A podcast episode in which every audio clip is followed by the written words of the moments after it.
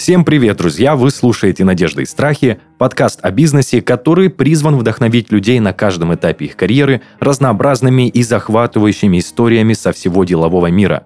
Меня зовут Денис Беседин, я бывший владелец франшизы маркетингового агентства, и каждый выпуск ко мне приходят предприниматели и рассказывают, что за история стоит за их бизнесом. Друзья, в гостях у меня сегодня супер крутой чувак из IT-индустрии, Максим Кузьмин, основатель и SEO Stress Free IT-студии Karma Soft, которая специализируется на разработке ПО для высоконагруженных IT-проектов. Максим, приветствую тебя. Привет. Макс, скажи, пожалуйста, Stress Free IT-студия, э, я так понимаю, это скажем так, какое-то направление, что у тебя в компании не стрессуют, я правильно понимаю? Практически. Спасибо большое за вопрос. А, Стресс-фри студия а, появилась как концепция, исходя из моих личных болей, когда я столкнулся с непорядочными подрядчиками в IT-индустрии, которые очень сильно перерасходовали бюджет в два раза, которые написали некачественный код, вышли за все сроки. И, в общем, я увидел, как подрядчик из топ-рейтинга России может работать некачественно, я подумал, что это дело нужно исправлять. И пока я делал еще свой проект, стартап, собрал достаточно классную команду, а сейчас мы стали стресс-фри студией, которая гарантирует, что мы уложимся в поставленные сроки, в заявленные бюджеты, мы берем все обязательства в этом плане на себя.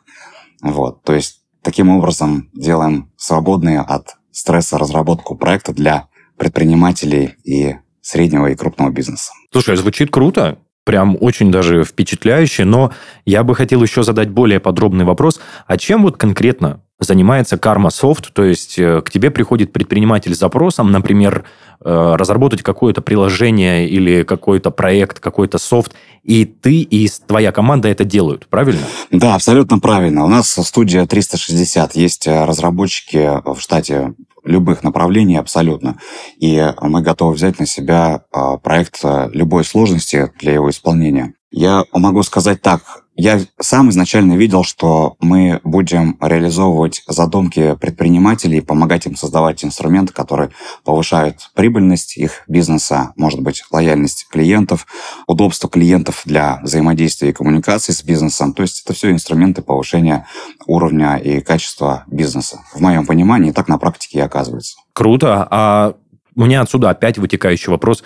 Максим, у тебя когда-то в детстве, в юношестве, в школе в студенчестве предрасположенность к IT-индустрии была, или это как-то вот неожиданно появилось в твоей жизни? Слушай, я всегда себя видел в IT, в технологиях, но на самых ранних этапах у меня не хватало знаний и навыков. Я никогда не был сам разработчиком. Вот, мой путь начался на первом курсе университета. Я начал первые предпринимательские шаги свои. Постепенно шаг за шагом, бизнес за бизнесом, я пришел к IT. Я искренне верю, что мы сейчас как человечество, как популяция, а мы разрабатываем, мы готовим что-то, что будет больше, чем мы сами, и искусственный интеллект — это первые шаги а, в этом направлении. И вот очень хочется поучаствовать в создании этого чего-то, что больше, чем мы сами. Но поучаствовать в этом можно будет только тогда, когда будут соответствующие ресурсы, соответствующая квалификация команда. В общем, к этому нужно прийти. А, но нужно начинать уже сейчас двигаться, поэтому я потихоньку, постепенно скорректировал а, свои бизнес-промыслы на айтиху. Ты упомянул, что IT, я так понимаю, это не первый твой бизнес. Ты говорил, ты пробовал разные ниши, если мне показалось, и я не ошибаюсь.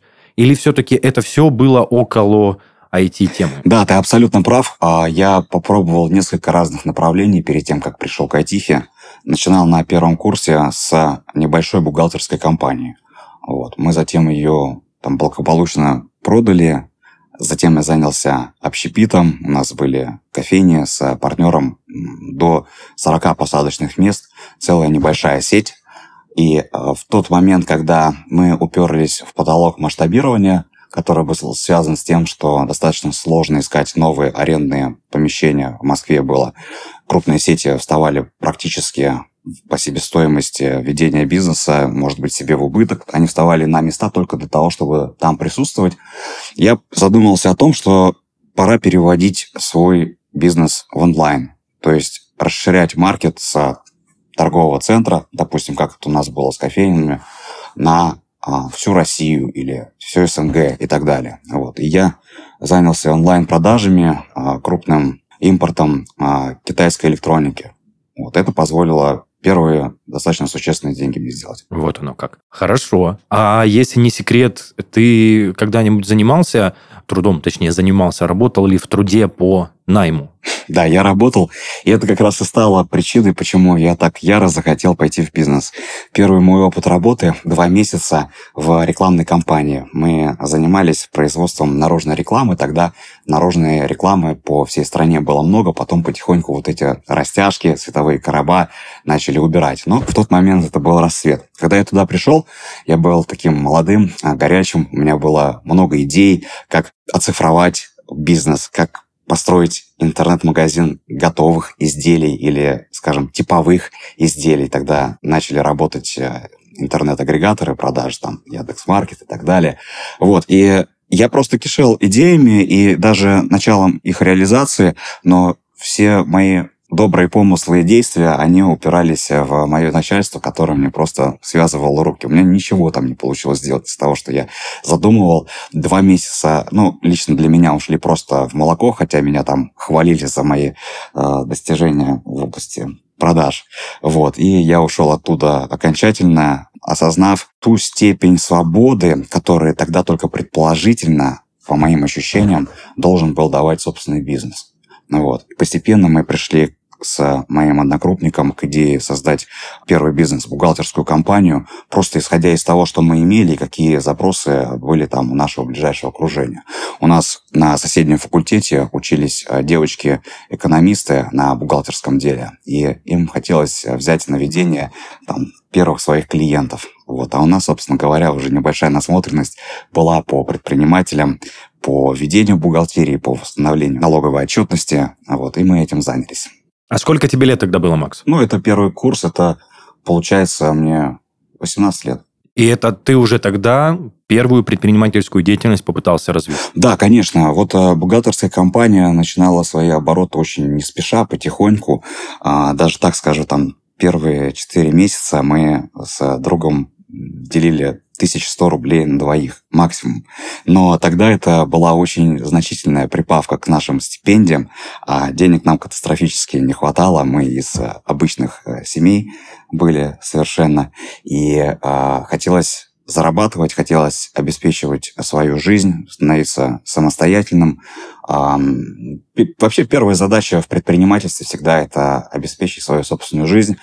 А, я думаю, что люди идут прежде всего туда за деньгами, а вот потом, когда деньги уже заработаны, когда ты себе сделал несколько крупных покупок, машину там, квартира, может быть, с психикой начинают происходить действительно интересные вещи. Тогда ты гораздо чаще начинаешь задумываться о своем предназначении, о том, что полезного можно сделать вокруг, как можно улучшить мир, где чего не хватает, вообще в чем смысл жизни и как можно его реализовать.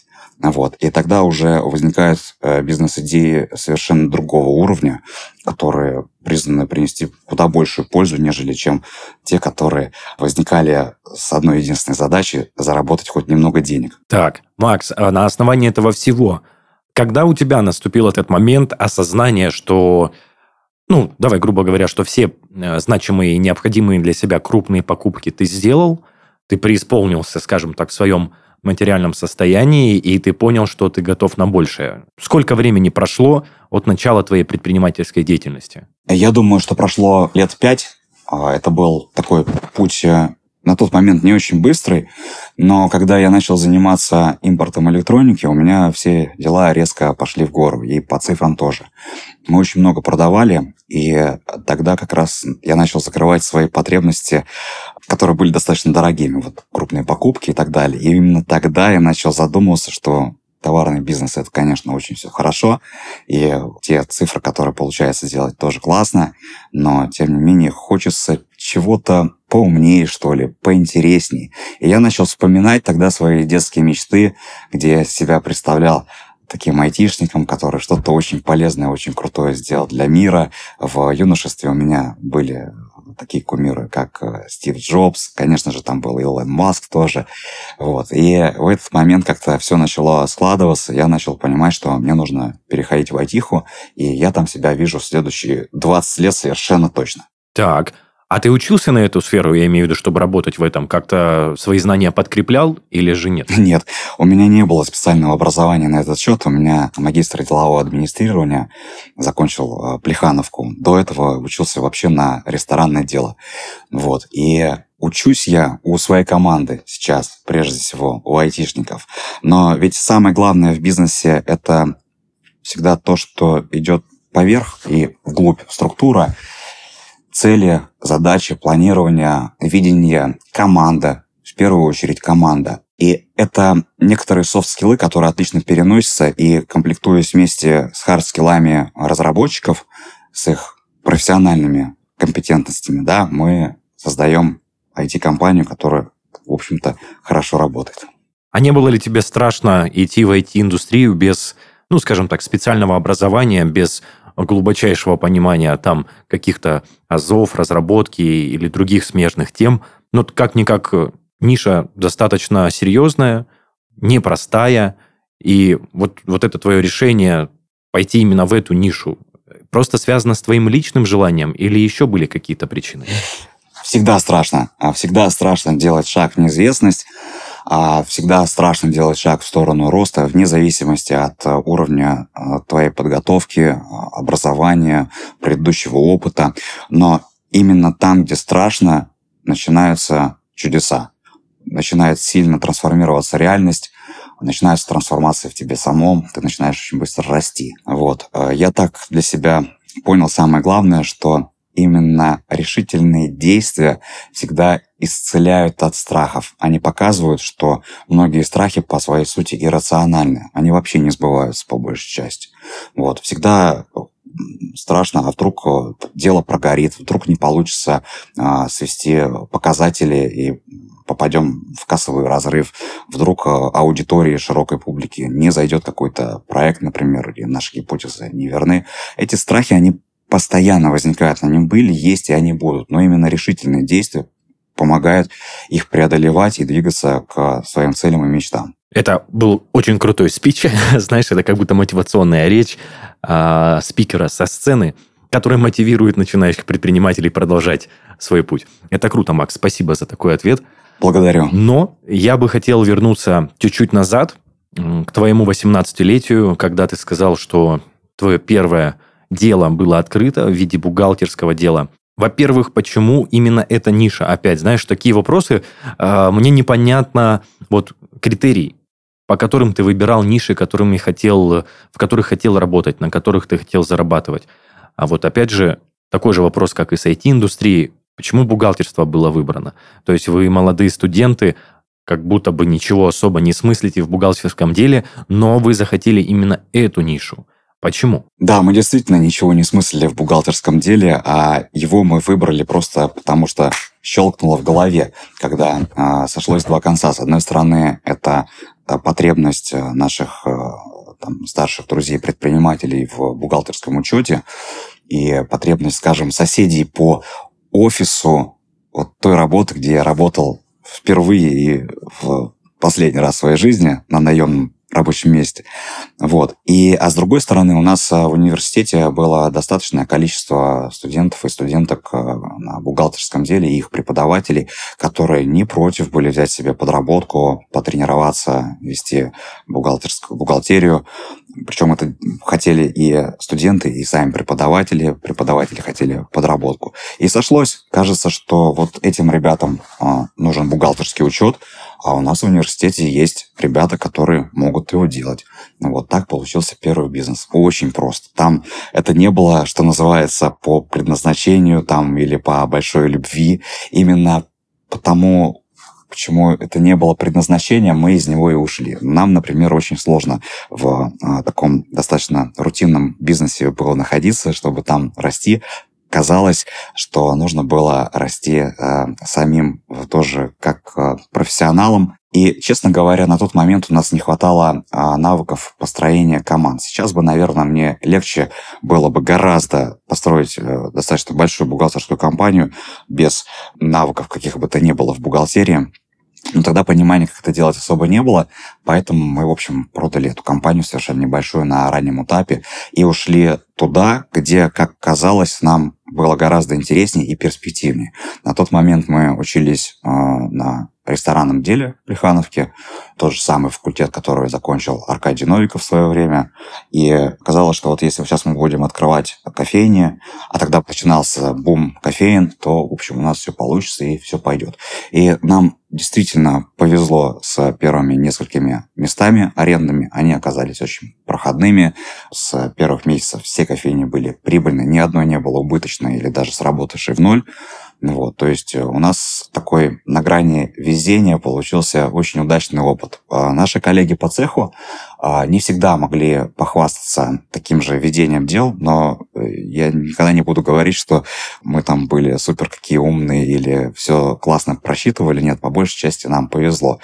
А, но опять же, везет тем, кто везет. Мы просто постоянно делали, пробовали, открывались, открывались, открывались. И вот как-то так получилось достаточно успешно в этом направлении действовать. Мы сейчас с тобой э, немного подробнее поговорим о кофейнях, потому что, мне кажется, это бизнес более серьезный, нежели чем твой первый, про бухгалтерские, бухгалтерские услуги услуги, потому что я себе представляю это так, что вы были связующим звеном между заказчиком и исполнителем. Совершенно точно, совершенно точно. Мы были просто связующим звеном. У нас была небольшая реклама, которую мы давали по разным бизнес-центрам, буквально раскидывали листовки в почтовые ящики и отправляя на мейлы предложения. Вот, ничего серьезного. И при этом мы просто были связующим звеном, да. Если не секрет, Макс, много ли удавалось зарабатывать на таких услугах? Вот как для студента, и вот сейчас, глядя с высоты своего опыта, что ты можешь сказать о том заработке, который получался? Ну вот, опять же, говорю, что 100 а, тысяч рублей мы делили там первые несколько месяцев на двоих, потом потихонечку цифры начали увеличиваться, но не стали шибко больше. То есть совершенно точно могу сказать, что не имея навыков и компетенций, можно зарабатывать существенные для студента деньги уже на первом курсе университета и при этом не жертвуя качеством образования. Что у меня, что у моего партнера красные дипломы в итоге получились. То есть и учеба была, и бизнес кое-какой начинался, и при этом а, были доходы, которые, в общем-то, даже немножко выше там средней зарплаты по городу на тот момент.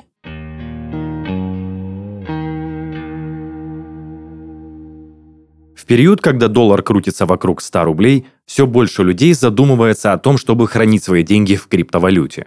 Но как выбрать коины? Что с ними происходит на рынке? Действительно ли в сфере крипты совсем другие правила? На эти вопросы мы отвечаем в другом подкасте нашей студии «Купил крипту. Что дальше?».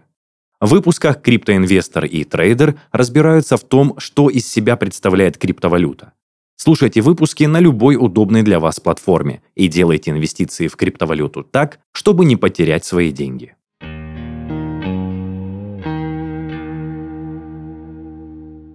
Я так понимаю, здесь, наверное, совсем неуместен вопрос, Макс, было ли тебе страшно идти в этот бизнес, открывать его, потому что, ну, это нельзя, да, сказать, назвать, точнее, полноценным бизнесом, куда ты вложил капитал какой-то, что ты перестроил свою жизнь, свои привычки – это просто был как доп. доход для студента. А, да, я не могу сказать, что было прям страшно открывать. Казалось, что особо выбора не было, потому что либо сидеть без денег и ничего не делать, либо опять идти на какую-нибудь наемную работу, и у меня уже был негативный абсолютно не понравившийся мне опыт, либо пытаться что-то делать. Вот. И при этом я помню наше волнение, когда мы с первыми клиентами приезжали на встречу лично. Кажется, что тогда очень сильно бушевал комплекс самозванца, а как на нас посмотрят, мы же вообще ничего не знаем абсолютно. Фактически наши первые встречи заключались а, в том, что мы принимали там информацию и э, исходные документы, вот, и говорили, что берем в работу. А дальше мы относили ребятам э, эти документы, вот, и они уже все делали. Если какие-то вопросы у клиентов возникали, мы обязательно эти вопросы переадресовывали. Вот, при этом клиенты адекватно на это реагировали. Как-то у нас а, получалось такое, на, даже на нашем уровне, а, получить некоторое доверие с их стороны. Но, впрочем, мы никого не подвели, мы на своем уровне все классно сделали, и я считаю, что это очень удачный а, первый опыт. Слушай, прикольно. Ну, так интересно, знаешь, лайтово звучит.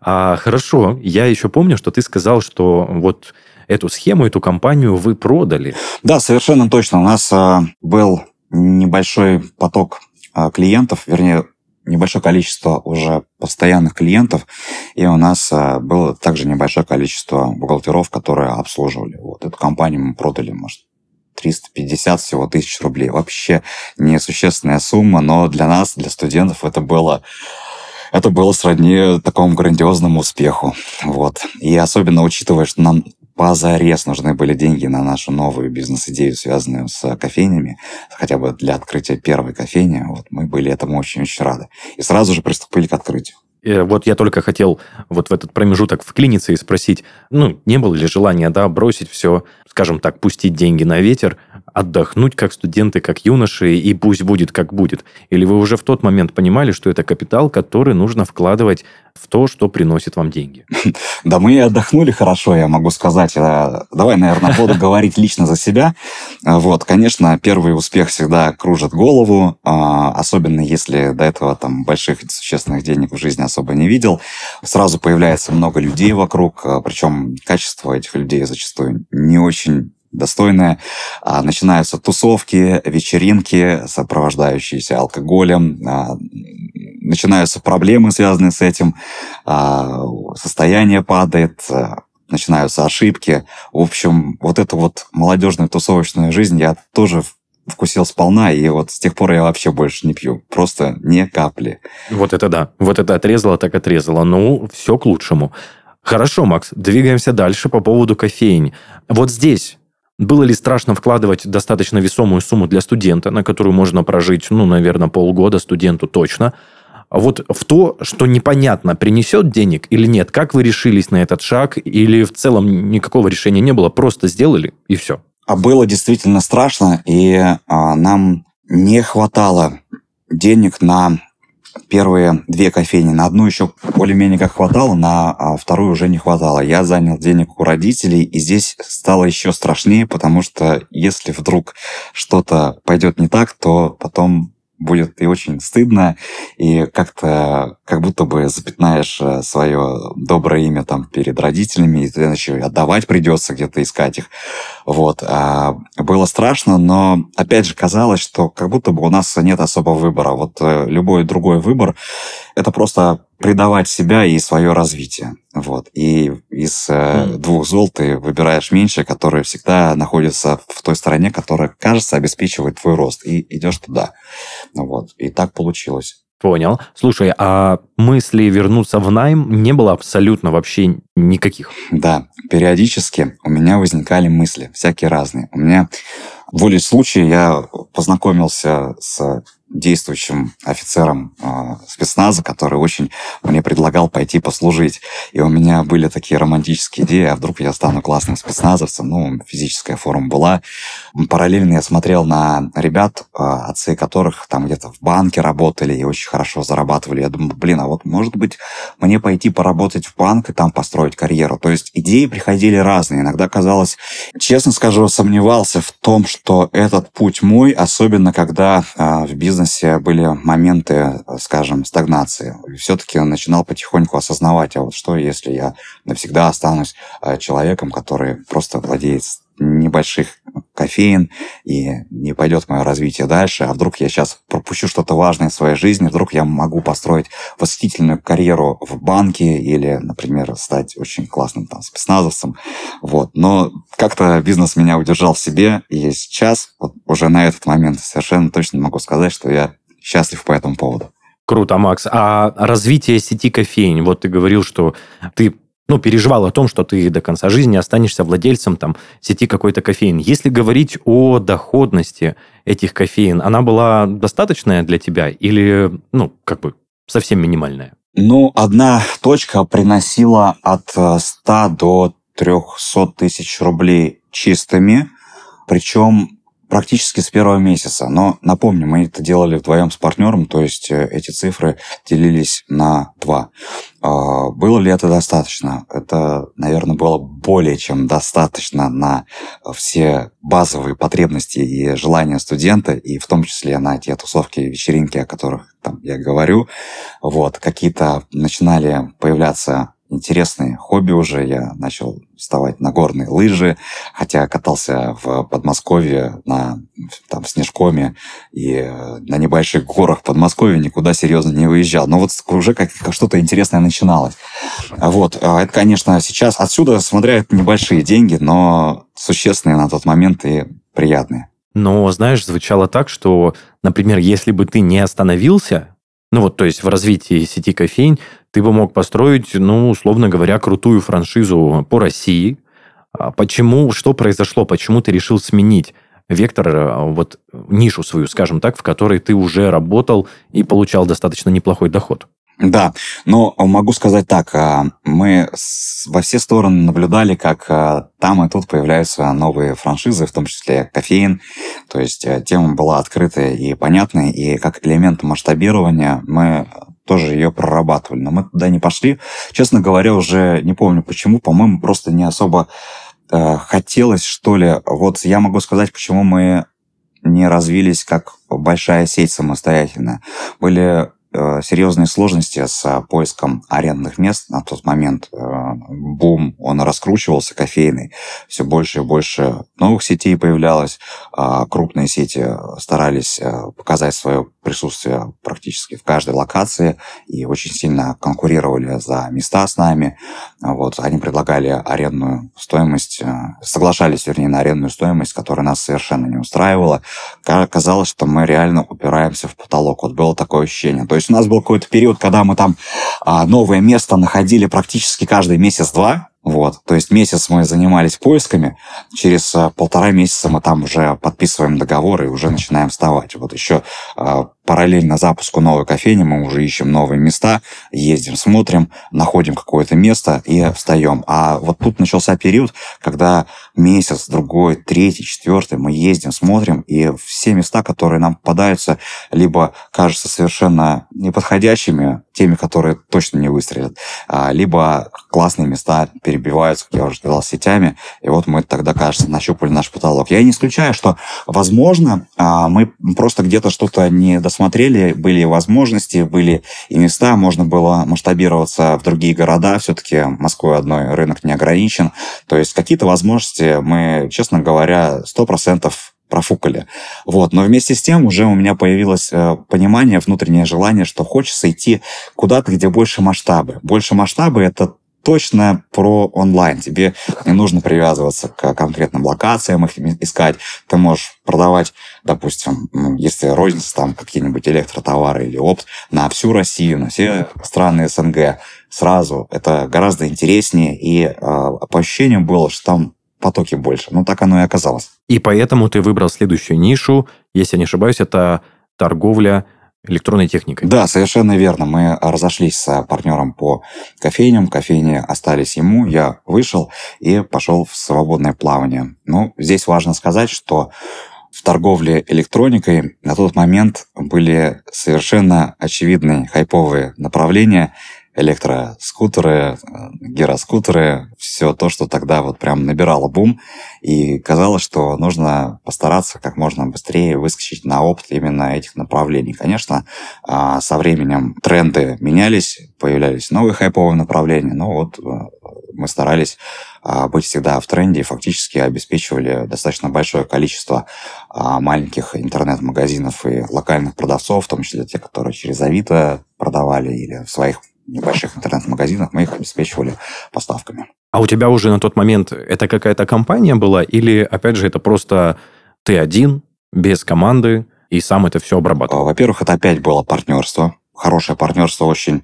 Здесь я пришел в партнеры к моему другу, которым этим уже занимался и который а, показал мне, что на тот момент является трендом.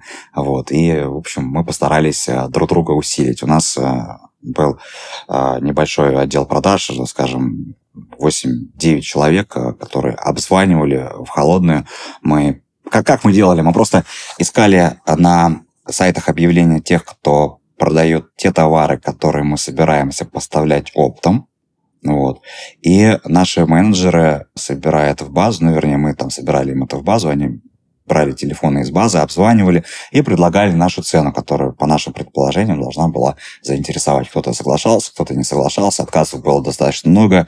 Вот. Э, холодные звонки – это тоже такая история на очень крепких по нервам менеджеров по продажам. Большая текучка была у этих менеджеров, потому что у кого-то прям совсем не получалось, они все бросали, уходили. А кто-то явно не дотягивал в коммуникации, сложно было найти таких э, ребят, которые готовы продавать э, за процент э, от продаж на маленьком-маленьком фиксе. Вот. Ну, как-то вот экспериментировали, и, в общем, потихонечку-потихонечку начало получаться. Так, а как развивались события дальше, Макс? То есть, опять же, все звучит так, как начало развития какой-то крупной компании-поставщика техники. Но все-таки ты, ты работаешь не там, это не твоя ниша. Что происходило дальше? Происходило внутреннее накопление ощущения, что а, кажется, что это направление не мое. То есть оно было денежное. Первые существенные деньги, я думаю, что я заработал там. Было достаточно интересно общаться с ребятами по всей стране, тоже с предпринимателями. А, параллельно учились э, в разных бизнес-школах. А, в общем, было интересное время, но вот просто купи-продай, мне казалось, что это не совсем, что ли, мое. Мне хотелось всегда что-то создавать, что-то строить, а, может быть, э, прикасаться через э, свои проекты к большому количеству людей, менять там их жизнь к лучшему. Вот также на тот момент я начал мыслить такими категориями, когда закрыл свои базовые потребности о чем-то большом, светлом, таком, может быть, даже романтично-максималистком, но, тем не менее, вот эти мысли, они начали тогда появляться и очень сильно мотивировали меня искать дальше. Я думаю, что, может быть, у меня получились бы с моим партнером очень большие результаты, по крайней мере, вместе с нами а, пара ребят начинали, а, которые сейчас там вышли на миллиардные обороты, ну, у них уже там все и опты поставки, и маркетплейсы, там по много-много магазинов, вот, они очень хорошо сейчас себя чувствуют, но им комфортно вот в таком бизнесе, а мне хотелось чего-то более творческого, более созидательного. И я вспоминал свои мечты о, об IT, о том, что вот я когда-то создам что-то такое, что может сделать мир э, лучше в плане для большого количества людей, для большого количества аудитории. А, и вот начал двигаться в сторону IT. Это как раз тот период, когда Э, началось развитие Karma Soft, я правильно понимаю? Точнее, зарождение, зарождение. Да, зарождение. Это было за полтора года до зарождения Soft. Вообще все началось с моего стартапа. Я, э, будучи предпринимателем, очень часто сталкивался с тем, что подрядчики, партнеры, крупные оптовые покупатели, всякие рекламные агентства ведут себя не слишком порядочно. Они находятся там где-нибудь в топе выдачи, и при этом удовлетворение от работы с ними не возникает. Или наоборот, я сталкивался с теми ребятами, которые как будто бы незаслуженно обделены хорошими мнениями о них, о них ничего практически нельзя найти, они не упакованы так ярко, как другие ребята там в соцсетях и на просторах интернета, но они очень круто, качественно делают, очень доверительные, прям про них можно сказать, что они твердые. И я подумал, что вот опыт человеческих взаимоотношений можно оцифровать.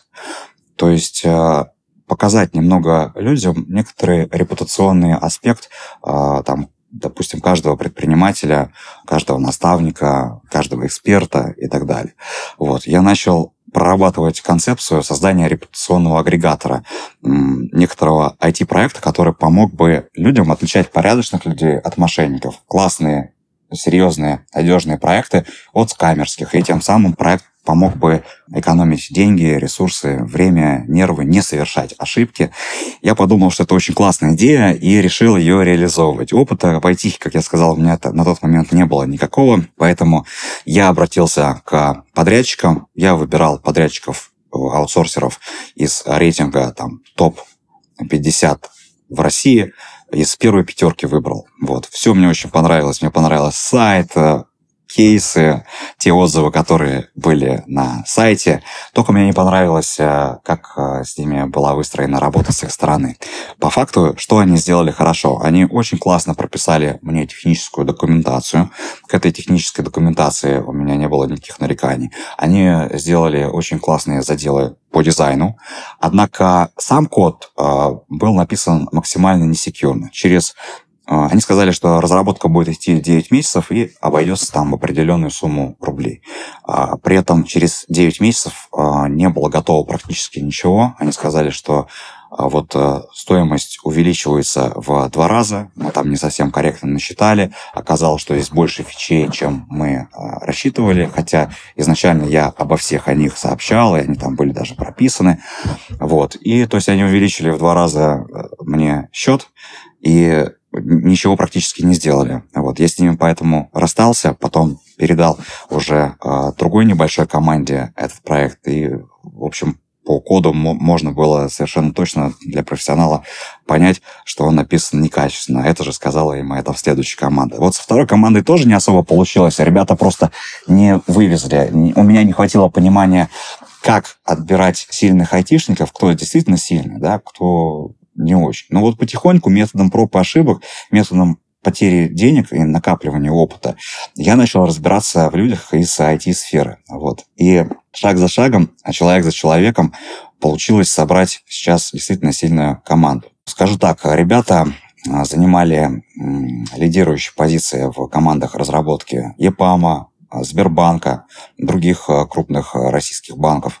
А, вот. Сбердевайсы тоже. Получилось собрать реально крутую, сильную команду. И пока мы делали мой стартап, который, кстати, недавно вышел на бета-версию, наконец-то у нас был целый праздник, хотя мы отметили его, как всегда, в работе. И мы подумали, что мы можем обеспечивать классный код, классный продукт для таких же как я, предпринимателей, с гарантией того, что мы не выйдем за сроки, не выйдем за бюджеты. Вот как сказали, так и сделаем. Причем у нас была полная уверенность, э, что по компетенциям мы обязательно пройдем в проекте любой сложности. А, вот. И при этом мы снимем более стресс-фри студия полного цикла на 360. У нас еще и маркетинг, у нас еще и продвижение. В общем, все под ключ. Я правильно понимаю, Макс, что как бы это ни звучало, в погоне за своим продуктом, за готовностью своего продукта, ты неосознанно отобрал команду, с которой сейчас работаешь, и которая является частью твоей команды. Да, сначала неосознанно, потом уже более осознанно, исходя из э, тех ошибок, которые э, я сделал при выборе подрядчика, и из той воли, которую я сам прошел, э, получилось создать э, уникальное предложение, такое гарантированное для наших клиентов. Вот, и в процессе разработки собственного продукта получилось собрать э, классную команду. Это так происходило. Но э, все не сразу. Много очень было ошибок, очень много э, именно моих в силу неопытности. Вот. А сейчас я чувствую, что я уже поднабрался э, знаний, понимания, как айтишный мир устроен, хотя бы на первых-первых-первых таких э, ступеньках. Вот. Моя команда в плане IT, конечно, на порядок э, выше меня. Моя задача — это строить систему, строить бизнес и обеспечивать э, рост э, компании. А сложно было, Макс, вот именно разбираться и понимать в персонале, который ты нанимаешь, в компетенциях его, в человечности, в коммуникациях. И вот как бы это ни звучало, Насколько сложно э, делать подбор кадров в IT-индустрии? Это целое искусство на границе с наукой. А потихоньку начинаешь понимать, что профессиональные качества неотделимы от человеческих. То есть профессиональные качества, хардскиллы, они вырастают из человеческих, если человек ответственный, порядочный, честный, а, искренний, настроенный на результат, открытый, а, честный по отношению к себе и к другим, любит свои ошибки, учится на них – вот, то это очень сильно влияет на профессиональные качества, скорость роста, развития, динамика этих профессиональных качеств, и в итоге уровень гораздо более выше, нежели чем у того человека, который пытается изо всех сил набрать хард-скиллы, но при этом он недостаточно честный или порядочный. Вот, то есть э, я, я это для себя понял совершенно точно, и это сейчас мне помогает. Очень важно для собственника бизнеса построить команду э, первого уровня. Набрать таких людей, которые сами по себе окажутся выдающимися, и в кругу выдающихся других людей они смогут сделать по-настоящему классные результаты. Вот самый главный вопрос, как набрать этих э, людей. И тут э, все упирается на софты. Насколько человек качественно относится к а, обучению на своих ошибках, насколько он а, хорошо воспринимает критику и обратную связь, насколько он помогающий, открытый для команды, насколько он делает больше, чем от него изначально требуется по задачам, насколько он инициативный, он готов проявлять активность или нет, готов там а, на 20 минут задерживаться для того, чтобы помочь немного за сегодняшний день продвинуть э, проект там еще дальше вперед или нет. В общем, все эти вопросы, когда приоткрываются, появляется понимание, тот этот человек или не тот. И в итоге результаты обязательно не заставляют себя ждать и доказывают э, правильность этого выбора. Круто. Макс, круто, ничего не могу сказать. Мы знаешь, э, плавно перешли к стадии советов. Ну, то есть ты рассказывал свои рекомендации о подборе да, персонала, о выборе кадров для работы а, в своей компании. И раз уж мы к этой теме перешли, я бы хотел тебе предложить неотъемлемую рубрику подкаста «Надежды и страхи». Это топ-3 совета лично от тебя для начинающих предпринимателей, для собственников бизнеса. Какими качествами нужно обладать, что нужно делать, чтобы твое дело развивалось и было успешным? Ну вот подкаст называется «Надежды и страхи». Это очень круто. А, первый совет, в который я искренне верю, потому что он подтверждается моим собственным опытом, будет такой. Всегда иди в свои страхи, там ты обретешь надежды нового уровня, а там ты обретешь реализацию своих мечт, целей. Всегда иди туда, где страшно. Если очень страшно, просто закрой глаза и иди. Вот это всегда помогает достигать э, невероятных даже для тебя самого результатов входить на следующий уровень. А второй момент – это научись разбираться в людях. Бизнес маленький отличается от бизнеса крупного прежде всего в формировании команд первого уровня. Вот как ты научился формировать эту команду, от этого зависит, получится ли твой бизнес в итоге большим, крупным, полезным, выдающимся, или он останется на уровне а, лавочного бизнеса. Поэтому самая важная компетенция собственника со временем, по крайней мере, это люди, команда, формирование команды первого уровня. Вот, и э, третий совет. Любые большие достижения, они создаются из ежедневных маленьких действий. Каждый день по чуть-чуть, но делая действия, которые приближают к тебе цели, ключевые действия, которые определяют твои результаты, ты через год, через два совершишь невероятный прорыв относительно своего базового уровня. Люди очень сильно переоценивают свои возможности, что они могут сделать за неделю, там, месяц, но очень недооценивают то, что они могут сделать за год, за два, за три. Так вот, если смотреть на короткий промежуток времени, неделя и месяц, кажется, что инструмент такой, как мотивация, помогает двигаться вперед, но его не хватит совершенно точно, если ты идешь на год, на два, на три. Там только жесткая дисциплина, а искусство маленьких шагов э, приводит к большим целям. Круто, Макс, круто. Я каждый раз, каждый выпуск повторяю, что у всех советы, знаешь, они очень индивидуальные. Они отличаются и строятся, и советуются, как бы это ни звучало, от самого предпринимателя, от самого нашего гостя, исходя из его внутреннего мира. И настолько он многообразен и разнообразен у наших гостей, в том числе у тебя, что мне хочется сказать, что парочку советов точно твоих пойдет в фонд золотых цитат подкаста «Надежды и страхи». Спасибо, Макс, это было круто. Благодарю, благодарю. Но это еще не все. У меня есть последний вопрос касаемо твоей специализации, именно Карма Софт. Макс, а ты планируешь дальше оставаться в этом направлении, дальше развиваться, не менять его вектор? Или есть какие-то другие планы? Нет, совершенно точно. Я буду оставаться в IT, развиваться в IT следующие 20 лет. Даст Бог, так все и будет. И э, я что хочу сказать. Вот в самом начале подкаста я сказал, что Я верю, что мы создаем нечто большее, чем мы сами, и искусственный интеллект — это первый шаг к тому. Вот могу сказать, что уже внутри нашего основного проекта, нашего стартапа, мы развиваем направление искусственного интеллекта. У нас есть инженер, который а, пишет сейчас лингвистические модели, обучает их. Эти лингвистические модели помогают вычленить самое главное из огромного количества массива данных, о чем говорят люди, о положительных качествах, о негативных качествах, придать некоторую тональность тому или иному мнению, то есть оценить его там по шкале от единицы до пяти, допустим, если какая-то оценка не проставлена. Вот, мы развиваемся в этом направлении, и дальше будет больше. И я прям вижу, что а в глобальном смысле наша задача двигаться туда, наращивать свои скиллы, мощности и возможности в том направлении. И даст Бог, а, в конце концов, а, мы примем участие в большой игре за создание того нечто большего, чем мы сами.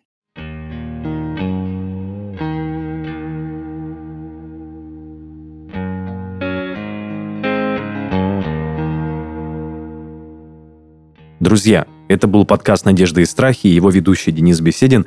Напомню, что в гостях у меня сегодня был Максим Кузьмин, основатель и SEO Stress Free IT-студии Karma Soft, которая специализируется на разработке ПО для высоконагруженных проектов и систем.